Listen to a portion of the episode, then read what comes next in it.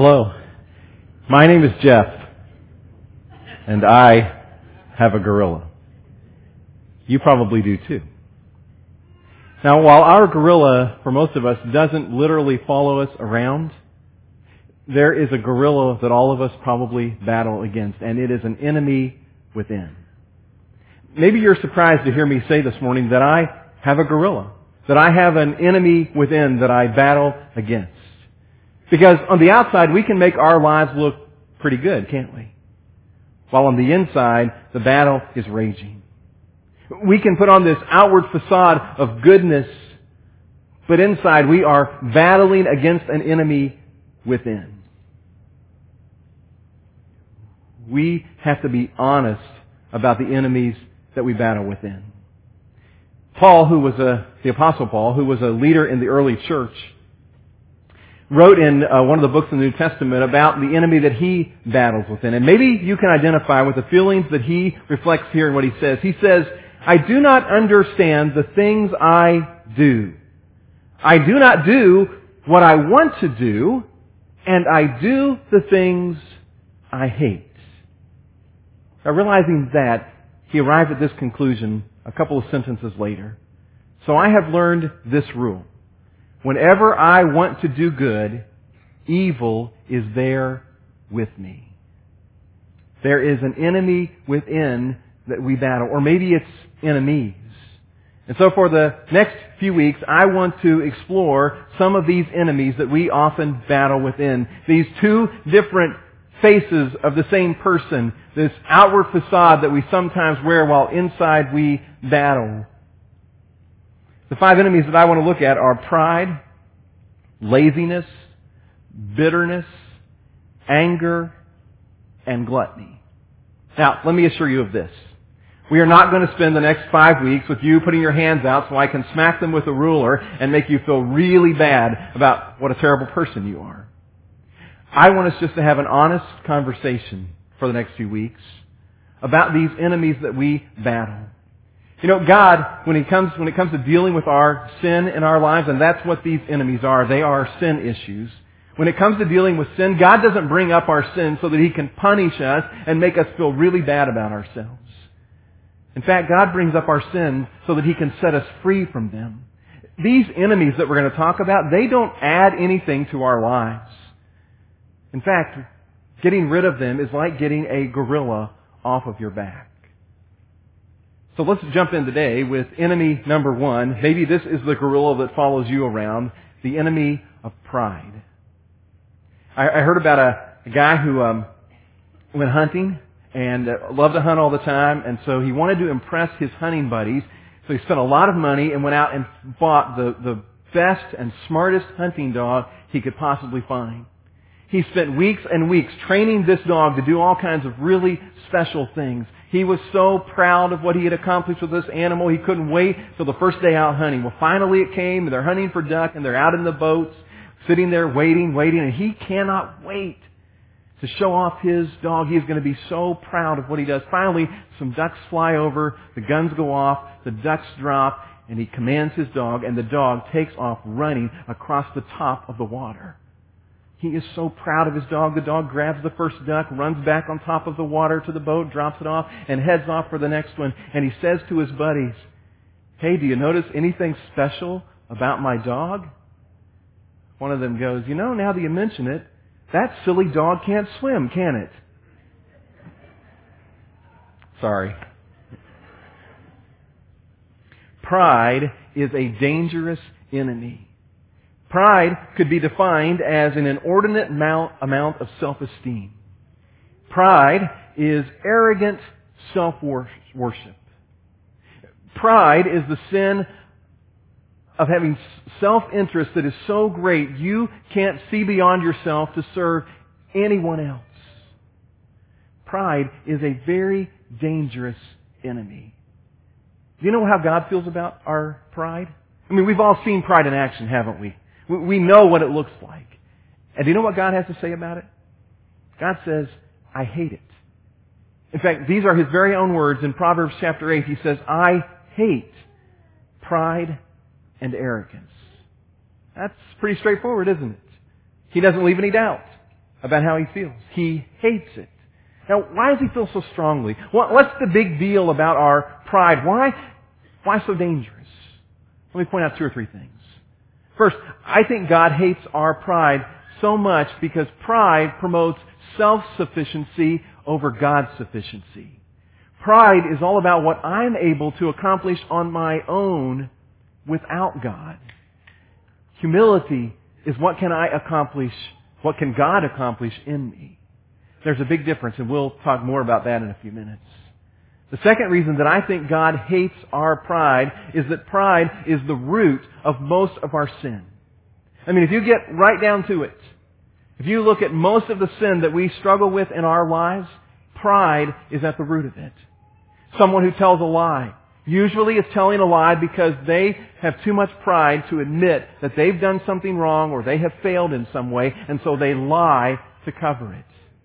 Someone who cheats, when you get right down to it, they are cheating because their pride is too big for them to admit that they might fail unless they cheat.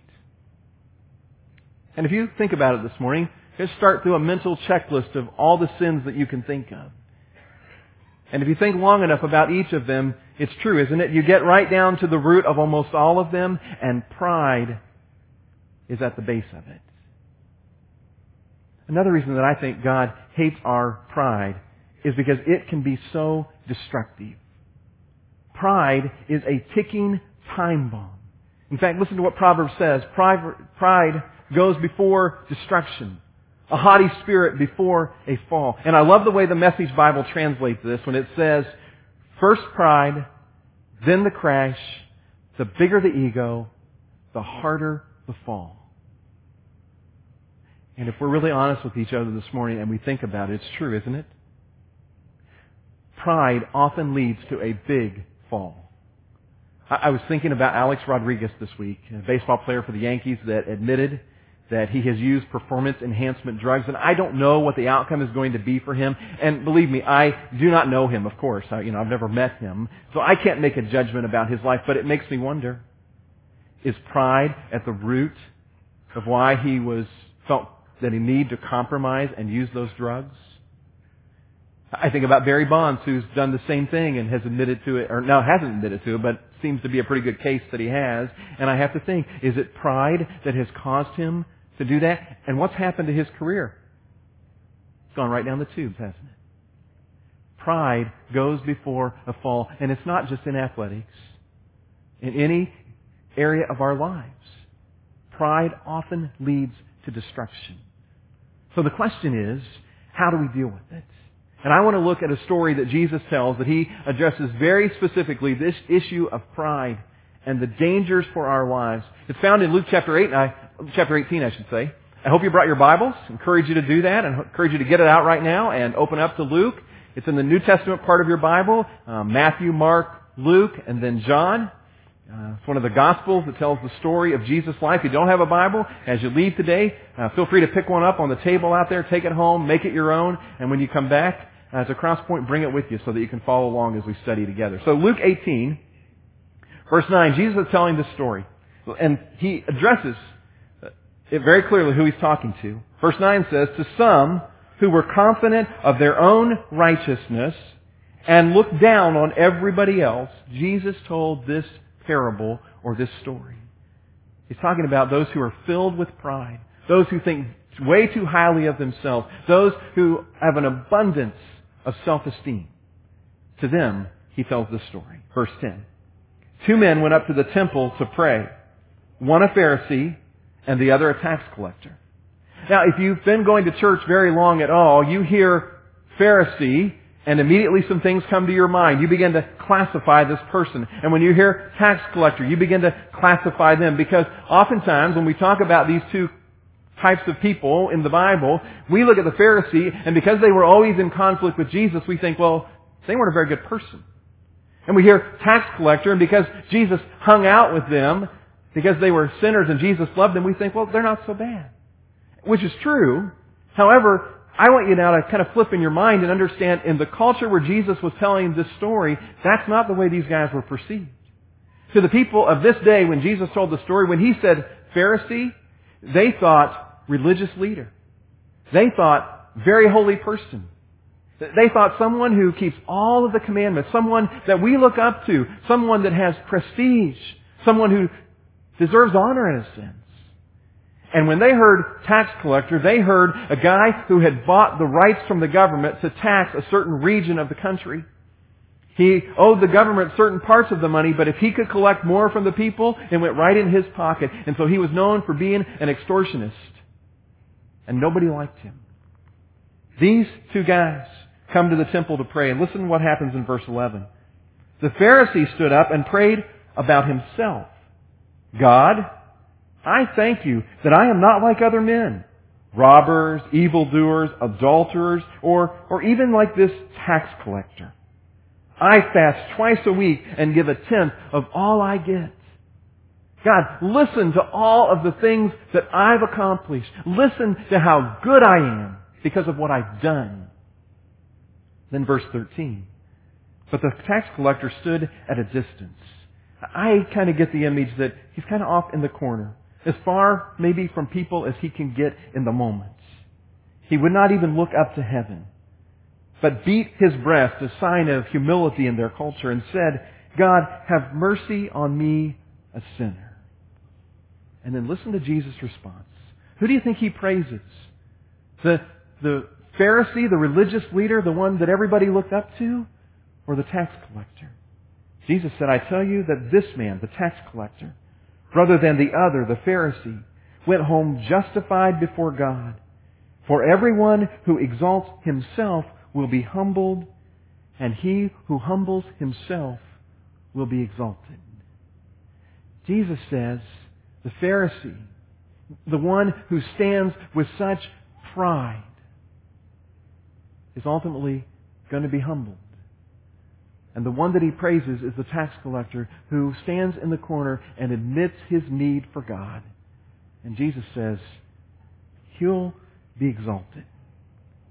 Pride is a dangerous enemy. So let me begin this morning by identifying a few of the kinds of pride that I think we often struggle with in our lives. It's not a complete list by any means, but let me, let me just rattle off a few of these. Number one, we struggle with I'm better than you pride. I'm better than you pride. Not to, not last night, but the previous Saturday, uh, the boys and I, my sons, um, went to a uh, basketball game over in Fort Myers, a high school game between uh, Fort Myers and Bishop Burroughs. Great game, great environment. And um, but a few things happened through that night uh, that demonstrate my pride at times. This will surprise you, but there were several. Uh, we weren't really interested in who won. We just were there to watch a friend of the boys play basketball, and so it wasn't that big of a deal. So we had kind of a running commentary throughout the game of several things, and part of my running commentary was there were several times that I pointed out what idiots the officials were and that they really ought to read the rule book, you know. I didn't scream at them. This was just with my boys. Towards the end of the game, there was an announcement made because there was a large crowd there. They made this announcement that, you know, when the game's over, both administrations will hold responsible anybody who goes on the court. And I commented to the boys, that's kind of silly. Why don't they just let them have some fun? Whoever wins ought to get to celebrate a little bit. You know, then as we were leaving the parking lot, there were Fort Myers policemen directing traffic, but they were making all of the traffic go one direction. And I commented to the boys, you know, that's kind of stupid. You'd go a lot faster if they'd let both lanes go in both directions. Everybody would get out of here more quickly. And at that point, Matt said to me, Dad, you have a little bit of a problem with authority, don't you? I think that's pride, Dad. Don't you really enjoy it, parents, when your children correct you and they are stinking right? He was right. And that's one of my gorillas that I battle with. I had this idea that I, I'm better than anybody. I'm better because I was smarter, that my way of doing things was a smarter way of doing things. But that was the gorilla of pride in my life. Do you ever struggle with that kind of pride in your life?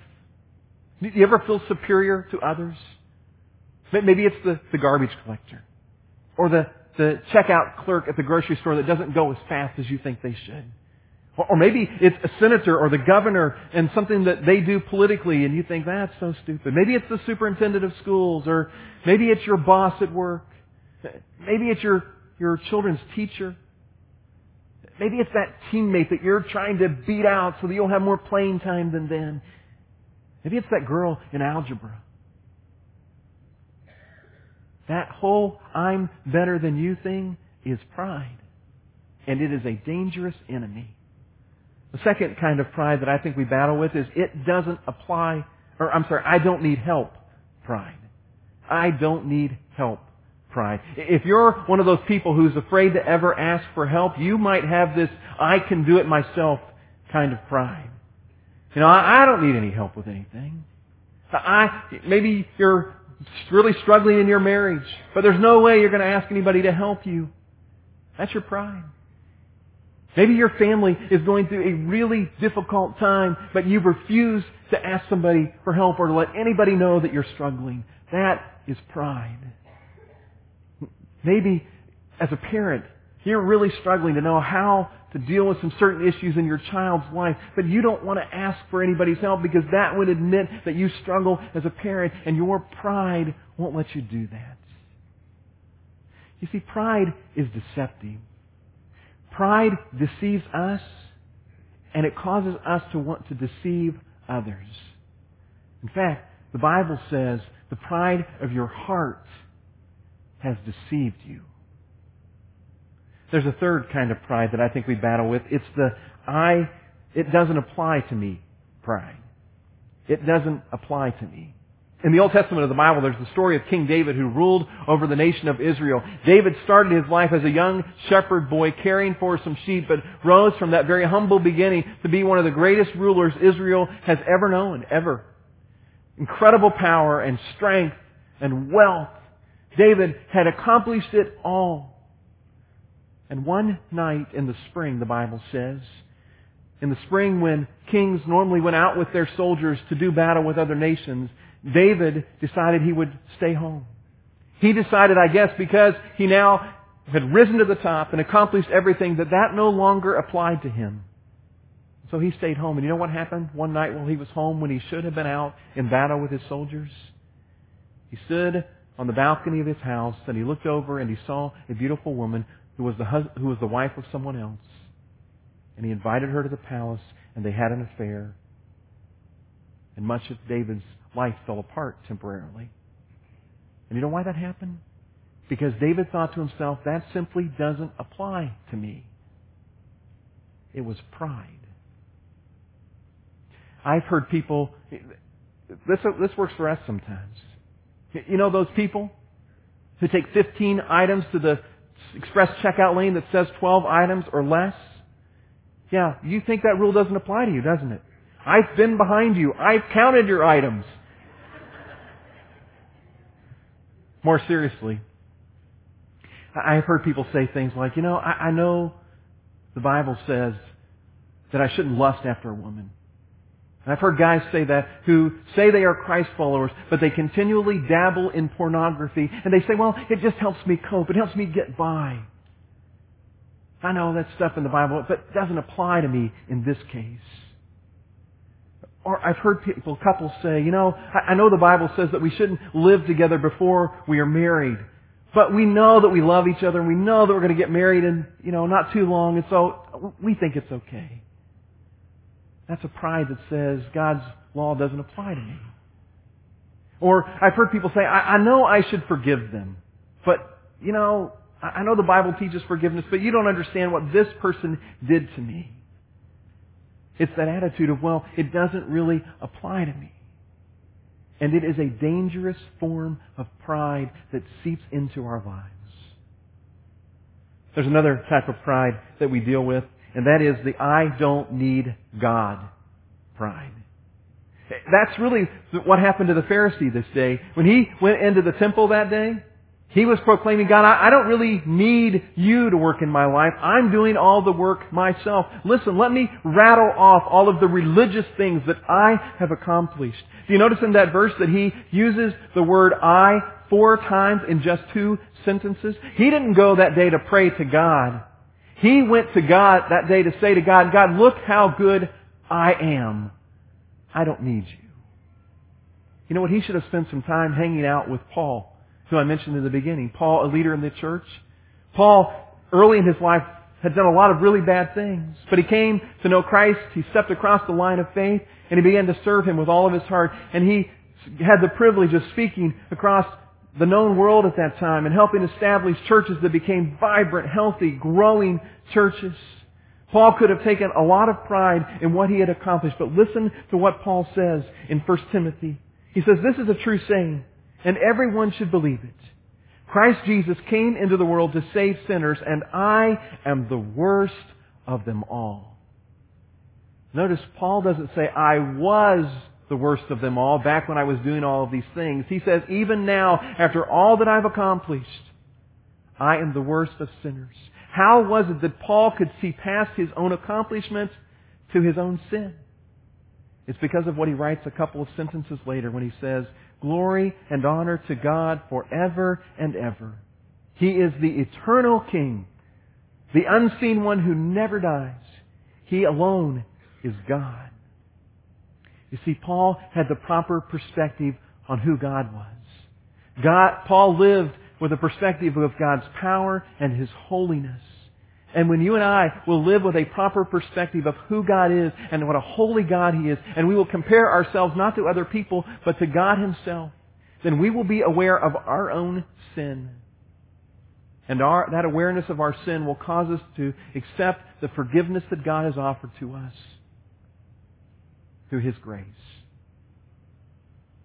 There are some of you in this room today that, if we're really honest, you have this I don't need God pride. And this I don't need God pride has kept you from stepping across the line of faith, has kept you from saying, you know what? I need Jesus to be my Savior. I need Him to be the leader of my life. It has kept you from admitting that, you know what? I have sinned in the past. I maybe have sinned today. And I need forgiveness and cleansing from that sin. I need God's grace. And it has kept you from bowing your head and inviting Jesus into your heart. It has kept you from being obedient in baptism, being dunked in water, immersed in water. That is a symbol of the washing away of our sins and the putting on of Jesus Christ in our lives. It is a public declaration that I need Jesus in my life. And your pride has kept you from taking that step. And I just want to say to you today, why don't you let this be the day that you set that pride aside and you accept God's gift of grace and you make Jesus your Savior and the leader of your life and be baptized into that relationship. In fact, today after our second service, we're offering the opportunity for people to step across that line of faith and to publicly declare that by being baptized. And it's not too late for you to participate in that. In fact, you're here for the ideal service, because if you're thinking, you know what, I ought to do that, then even in this moment, you ought to bow your head and declare that to God. And then go home and get the appropriate clothing and come back here and meet us right after second service right down here in the front of the auditorium. And join us as we go just a couple blocks away to a heated pool and celebrate in that public declaration of people's faith in Jesus Christ. It is a dangerous enemy. So let me point out some ways that we can eliminate this pride in our life. Four changes of heart very quickly that need to take place. First, we need to be honest about our pride. That's what the difference was between the Pharisee and the tax collector this day. One could admit their sin and their need for God. The other one couldn't. And if you want to get rid of pride in your life, it first takes the honesty to admit, this is a gorilla in my life, and I needed to deal with it. Secondly, I would say to you, don't take yourself too seriously. Don't take yourself too seriously. I heard about a pastor that uh, was digging around in his wife's closet one day, and he found a shoebox. I don't know why he was digging around in there, but he found a shoebox, and he opened it up, took it out, opened it up, and very curiously, there were five eggs and a whole bunch of cash, which he counted out was about ten thousand dollars. So he took it to his wife and said, honey, what is all this? She said, well, when we first got married, I decided that every Sunday, if every time you preached a bad sermon, I would put an egg in this box. He counted them and thought, we've been married a long time, only five bad sermons. That's pretty good. He said, but what's the ten thousand dollars? She said, every time I got to a dozen, I sold the eggs. Don't take yourself so seriously. You know what? The Pharisee took himself far too seriously. He took his accomplishments far too seriously. And it led to pride in his life. Listen to what the Bible says in First Corinthians. It says, what are you so puffed up about? What do you have that God hasn't given you? And if all you have is from God, why act as though you have accomplished something on your own? Everything that I have, everything that you have, is from God. Your talents, your strengths, your finances, your education, the country that you live in, the home that you live in, everything that you have, you have only by the grace of God. So don't take yourself so seriously. Don't take what you have accomplished so seriously. Third, compare yourself upwards, not downwards. The Pharisee that day compared himself to other people here on earth, while the tax collector compared himself to God. And we make a big mistake when we spend our time comparing ourselves to other people. Because you know what? I can probably always find somebody that I think I'm just a little bit better than, or I've accomplished just a little bit more than they have. But that's not the comparison. The comparison is, how do I compare to the holiness of God? And I'll tell you this morning, I, for me, I've got a long way to go. I have nothing to be proud of. But I have a lot to be thankful for, because God's grace is at work in my life. Number four, you need to follow the example of Jesus. Follow the example of Jesus. You know what? Jesus never modeled pride, did he?